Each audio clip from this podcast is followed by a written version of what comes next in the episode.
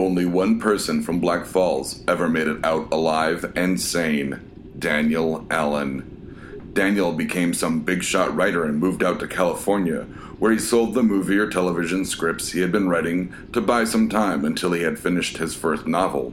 You know the movies the one where Jason Biggs is a drug mule for Jack Nicholson, or the romantic comedy about a date rapist. His novel went straight to the New York Times bestsellers list like a bullet. The Strangest Kindness. Of course it would. Black Falls wanted Daniel all warmed up. It was unfortunate when he got into that car accident. Suffice to say, it was weird how the police never found the body.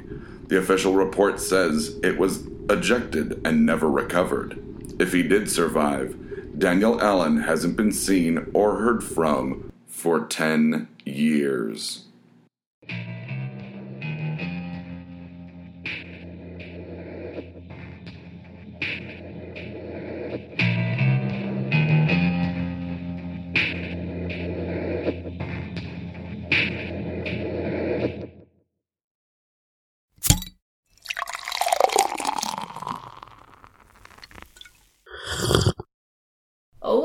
Yeah.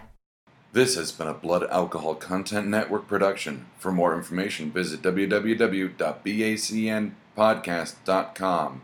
Your home for almost bacon and banjo!